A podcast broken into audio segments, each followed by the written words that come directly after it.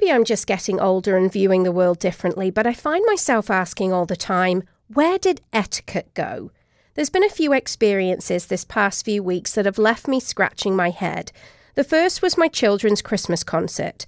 None of the adults seemed to be quiet. It was disrespectful to those around them, and especially the kids performing. There was plenty of opportunity to talk as one class group left the stage and another walked on. And the talking wasn't done in a whisper, it was at a volume where everyone was privy to the conversation.